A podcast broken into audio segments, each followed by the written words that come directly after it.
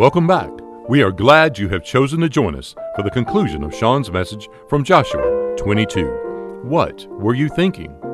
Sean states, We must live our lives in such a way that points the lost to the Savior. We cannot live our lives like the world and expect anything other than the lost seeing the world and not Christ. As believers, we must live lives that show unbelievers the way to the Savior. I can have things in my life that will confuse an unbeliever when they look at me and say, He's just like the world. When there are things in our lives that make us look more like the world than Jesus, we must stop. We must examine and, and look at what our life is portraying to others. That is exactly what the two and a half wanted to do. They wanted to avoid, excuse me. They didn't want to forget what they were to be about. How about us? Have we forgotten what we are to be about? I want to share with you a story of a couple who went to the doctor. The husband's back in the room and the wife's in the waiting area, and, and the doctor comes to the, to the man's room and starts explaining the test results. And then he says, I'm going to go out and talk to your wife about this stuff, and then we'll be back. The doctor comes out to the waiting area, and when he comes out to the waiting area, he, he greets the wife and he says, I want to let you know that your hu- husband is very sick. He's got some issues, but he can be healed.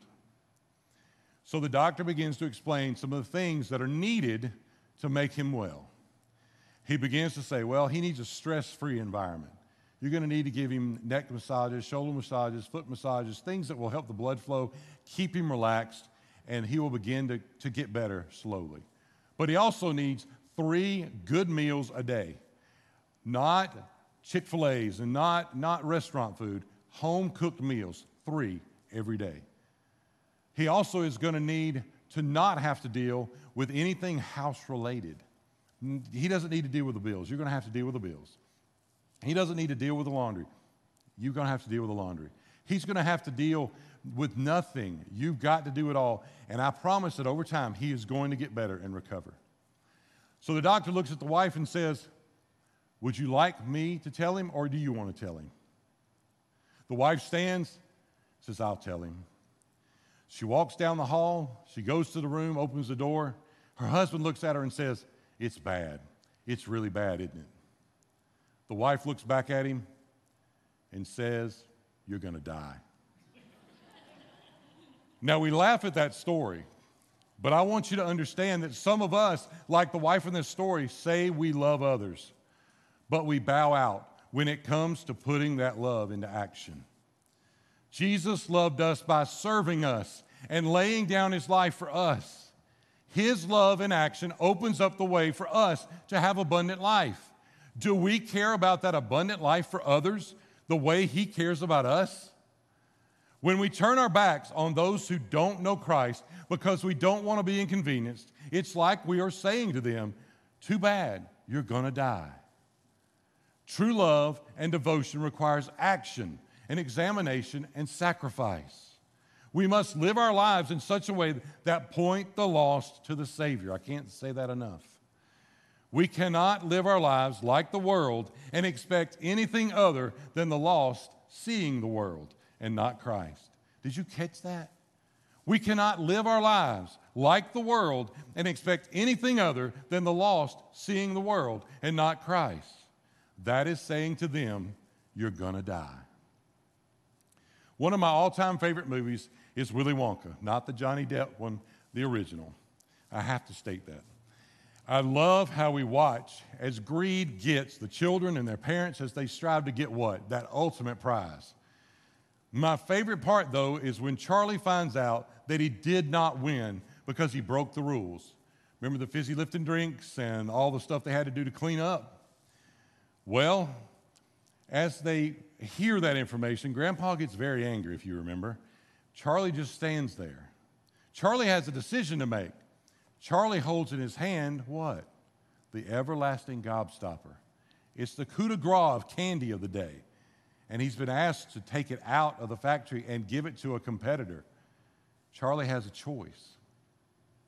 Charlie takes that everlasting gobstopper, he walks over to the desk, the half desk, if you remember, and puts it on the desk and turns and walks away. Willy Wonka states, so shines a good deed in a dark, dark world. Our lives must be light in this dark, dark world. If it requires we stop going to places where Christ isn't honored, then we need to stop. If it requires that we stop participating in activities with our lost friends that we know do not honor Christ, then we need to stop. Our life is to be a reflection of the Savior and not of this world. So shines a good deed in this dark, dark world. The two and a half took drastic measures to ensure that they would remember and teach the coming generations of God and His love for them. What about us? Am I willing to make changes in my life to see the lost, friends, family, and coworkers in my life come to Christ? I want to tell you, this year, more than any other year, we have a clear challenge to take the love of Jesus to those in need of the Savior. This world is in desperate shape because it is continuing to try to fill the void in their life, in their heart, with anything, anything that they think will work. The only thing that will heal their hurt is Jesus. We must, we must, we must live in a way that points them to Jesus. There was a man that they called the Balloon Man, lived in California, and the reason they called him the Balloon Man was because he walked around with a huge bundle of balloons. This bundle of balloons was attached to him literally. He, held, he would not let go of them at any point, any time. When he slept, he had the balloons. When he showered, he had the balloons. Don't ask, I don't know. When he went to work, he had the balloons. When he went to the park, he would take his balloons. One day he went to the carnival. He had his balloons with him, and the children were trying to buy his balloons. And he would explain to them that the balloons are important to me. Each one of those balloons is something in my life. I love them dearly, and you can't buy them. As he's leaving the carnival that day, he sees a table and it says, Register to win a cruise. So he stops by and he fills out the card, leaves it in the box, and they said, We'll make the decision and announce it in two weeks. Two weeks goes by and he figures, I didn't win anything. Guess what? The phone rings. The phone rings and they say, You won the cruise. It leaves in a week. Get your stuff together because you're going to be a special guest on the cruise ship. You get to eat with the captain every night, and the chef is going to make meals for you every night. He's so excited. They tell him to be ready at a certain time because they're sending a limo to pick him up. He goes out, and guess what he's got with him? Yes, he's got the balloons. He gets in the limo and holds the balloons outside the limo because they will not fit in the limo and tells the limo driver to drive slowly. So they slowly make their way to the cruise ship. They get to the cruise ship, and there's a special door just for him to go in. All of his stuff can be taken in, and they take him up on the deck. They leave him on the deck, and he's hanging out for the first hour or so before the ship leaves. As the day goes by, he's hanging out, having a great time. Then it comes time for dinner. They come to get him, they take him to his room. He makes it all the way to his room and realizes something very important. His balloons aren't going to fit through that door. It's very narrow. He can't take them in his room. Well, he can't leave his balloons outside, so he goes back outside. He stays out on the deck and watches as everyone else goes in the dining hall. He can hear all of the stuff going on, but he just ignores it and he says, Oh, I can just eat some of the stuff they've had out all day, and that's what he does. Then he realizes that he can't go back to his room to do what else? Sleep. So he stays out on the deck and he gets a deck chair and he sleeps on the deck chair all night. Wakes up the next day and the routine starts all over again. Eating whatever's available outside, couldn't go eat breakfast, so he's just outside. He didn't come to the captain's table the first night, so they come and find him and they bring him a gold card. It says, You must be at the captain's table tonight. We need you there. So he's got a dilemma. He can't go in. So it gets that time again, and he's standing outside smelling the food that's coming out of the dining hall.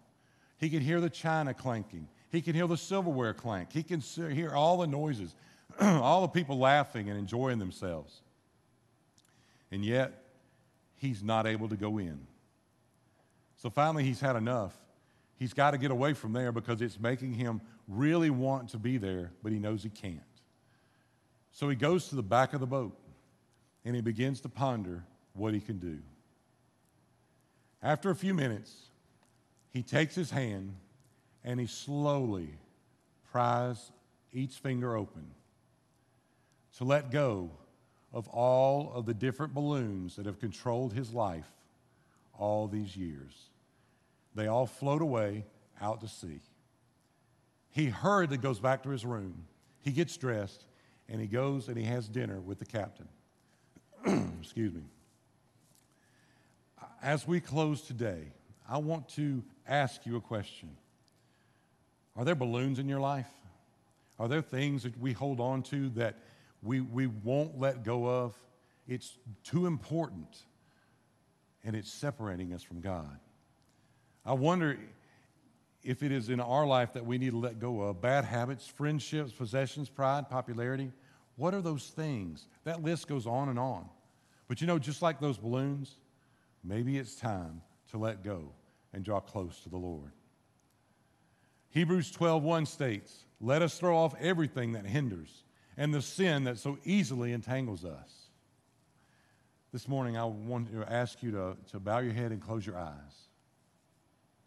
I want you this morning to consider what are those things in your life that you need to let go of? Is there something in your life that is holding you back from drawing closer to the Lord? Just like that balloon man, he missed out on so much because he held on to so much. Is there something in your life today that the Lord is speaking to your heart and saying, let it go, give it to me? Today, maybe you find yourself feeling distant from the Lord. Maybe you just need to let go. Let go of something that has hindered you or entangled you for a long time. Today, you can bring it here to the altar and you can let it go here at the altar. Today, maybe you're here and you have tried everything to fill the void in your life and you realize that you need a Savior. I would love to talk to you about how you can have a personal relationship with Jesus Christ. Today, maybe you're here and you want to unite with Britt David and begin serving with this great fellowship as we seek to share the love of Christ with this community and the world. I want to challenge you today, whatever your decision, whatever you need to pray about, I'm here and the altar is open. Father, we come to you today, and Father, we thank you and praise you for how you work in our lives. But Father, there are things in our lives that many times separate us from you because we refuse to deal with them or let go of them. Many times in my life, I've had to examine and look and say, hey, this is getting between me and God. I've got to let it go, and I've got to draw closer to you. Father, I pray this morning that we would examine, we would look, and that you would speak to our heart and show us something that is keeping us distant from you. Father, I just thank you and praise you for all that you're doing. In Christ's name we pray. Amen. This year at Britt David, we would like to challenge you to share the love of Christ with those you come into contact with each day. Remember, he who wins souls is wise. Pastor Tim would love to connect and share with you about a personal relationship with Jesus Christ and how you can know that you know that Jesus is your Savior and Lord. That address is church office at brittdavid.org. We are located at 2801 West Britt David Road, Columbus, Georgia 31909. Thanks again for joining us here on Britt David Podcast.